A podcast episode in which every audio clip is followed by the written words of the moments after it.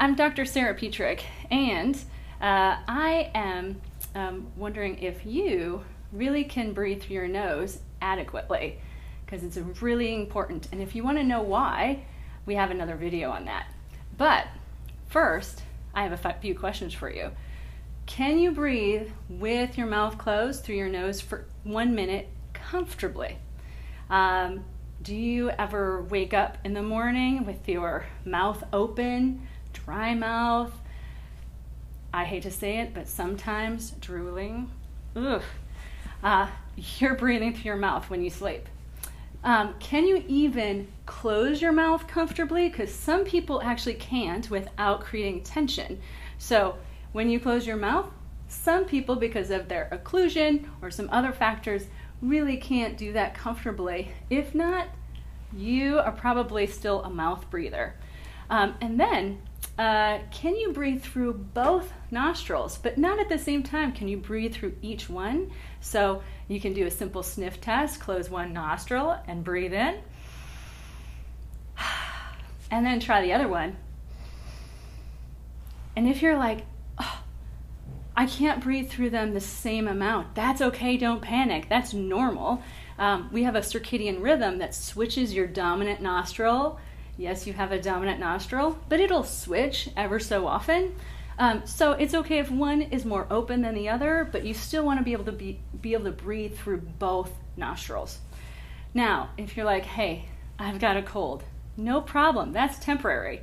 Uh, you know how to take care of that. But some people have chronic allergies all the time, and that impacts your ability to breathe through your nose. This is an issue. So, if you haven't already tried over the counter uh, help, which may sound obvious, but you'd never know, uh, try to do something for your allergies. If that's not enough, go talk to an allergist. Your ability to breathe through your nose is so important to your quality of life. Uh, if you appreciate how important sleep is for the quality of your life, then you should value whether you can breathe through your nose. Now, you might also have difficulties breathing through your nose because of inflammation. And there's some disorders. Um, one that's more common is called rhinitis, uh, and that's an inflammatory issue of your nose. And you can get help from a doctor for that. So, uh, if that's an issue, you should definitely look into that. Now, there are some other factors that can impact your ability to breathe through your nose. You can have some anatomical abnormalities, and that can become that can that can be created because you had some trauma. So, some facial trauma, or you had surgery. If you've had your nose done, that might be an issue for you. Um, there also can be just regular anatomical abnormalities that happen, like deviated septums, um, some people have really high palates, so that's the roof of your mouth. And if it's high and narrow, that also will impact your upper airway. You may want to talk to an airway focused dentist, and that's the big key. They need to be kind of more airway focused and understand airflow. People or dentists that specialize in sleep disorders are usually good references for that. Um, you also might need to talk to an airway focused ENT. That's an ears, nose, and throat doctor because you might have issues in your nose like turbinates and adenoids. I won't go into the details of those. But if you have some of those issues, you may need to have that checked out. And people who really struggle with that, if they do an appropriate um, intervention to help with that, it can greatly impact your life. Uh, and then there's one other issue, and that goes back to a dental issue as well. There was the high palate issue for uh, the mouth, but also if your teeth don't line up nicely and you've got some malocclusions, that's the fancy term for it, but your bottom teeth and your top teeth don't line up well and your jaw doesn't line up with your mandible, that's the top of your mouth, um, you also might have some airway issues that are impacting your nose. Now, that being said, those are all like go to the doctor kind of things. However, there's also some really simple things you can do to make your life better and make it easier to breathe through your nose. If you just don't breathe through your nose when you're sleeping, nasal strips are the simplest thing you can do and cheap. So, Um, there's all sorts of different kinds, but there's ones on over your nose. There's even some that go on your face and just pull um, the skin apart and open up your airflow. Now, there's also people that just have a habit of breathing through their mouth. And if you just have a habit of breathing through your uh, mouth, you can even just tape your mouth shut. Sounds extreme, kind of crazy, and a little scary if you're a mouth breather. And I can say that as a former mouth breather when I when I used to sleep. I didn't know until I was like 12 years years old at a um, at a sleepover that you're supposed to breathe through your nose when you sleep. Because I heard some other girl talk about another girl who sleeps with her mouth open and was drooling. And I thought to myself, oh no, I better figure this out. So, turns out I learned when I was 12 you're supposed to breathe through your nose. Not everybody knows. But uh, I did try a little bit of taping. If you just put a little tape, and I didn't tape my whole mouth because that was a little scary to me. But I put a little tape over the front. Gauze tape works great. Um, and after like a good week, I breathe through my nose now when I sleep, and I sleep much, much better. Now, um, there also, um, as I alluded to earlier, if you cannot close your mouth comfortably, that can be an issue. Um, and that can be because your lips are actually tight, like the muscles are tight and your tissue's tight. You can have some tongue issues where your tongue doesn't have good mobility.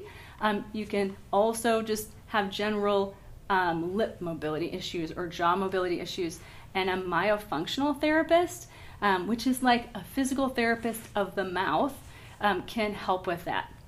Now, lastly, there's one more thing that I'm a little more attuned to, and that's helping with your posture. And your posture actually can help you um, get more airflow through your nose. And sometimes your airflow is impacting your posture, which is why I talked about all those other um, disciplines that can help you with your airflow. But a lot of times, if you just do a few simple things, you can actually open that up as well. So, I'm here to tell you a little bit about that. So, I, uh, I'm sitting in a lower chair here today, and I'm sitting here lower because if you're sitting low, it's kind of nice to have the knees at the same height as your hips, and that helps you sit back on your sits bones. And then what we're going to do is we're going to try to turn off some of these anterior neck muscles. So those, those are the front neck muscles. They will tend to overwork when you're not breathing well and they will be overworking to try to pull air into your chest if you aren't using your diaphragm and your abdomen well for breathing, which we're going to talk about in another video. So, to get ready, you just need to be able to put your hands on your sternum, sit on your sits bones, and relax your shoulders. And then take a breath of air in through your nose, if you can, and then exhale all the way out and let your hands gently pull down your sternum. And relax and hold your air out for a little bit until you get hungry for air. And then take a breath of air in. And you're basically just lengthening the front of your neck and opening up your décolletage.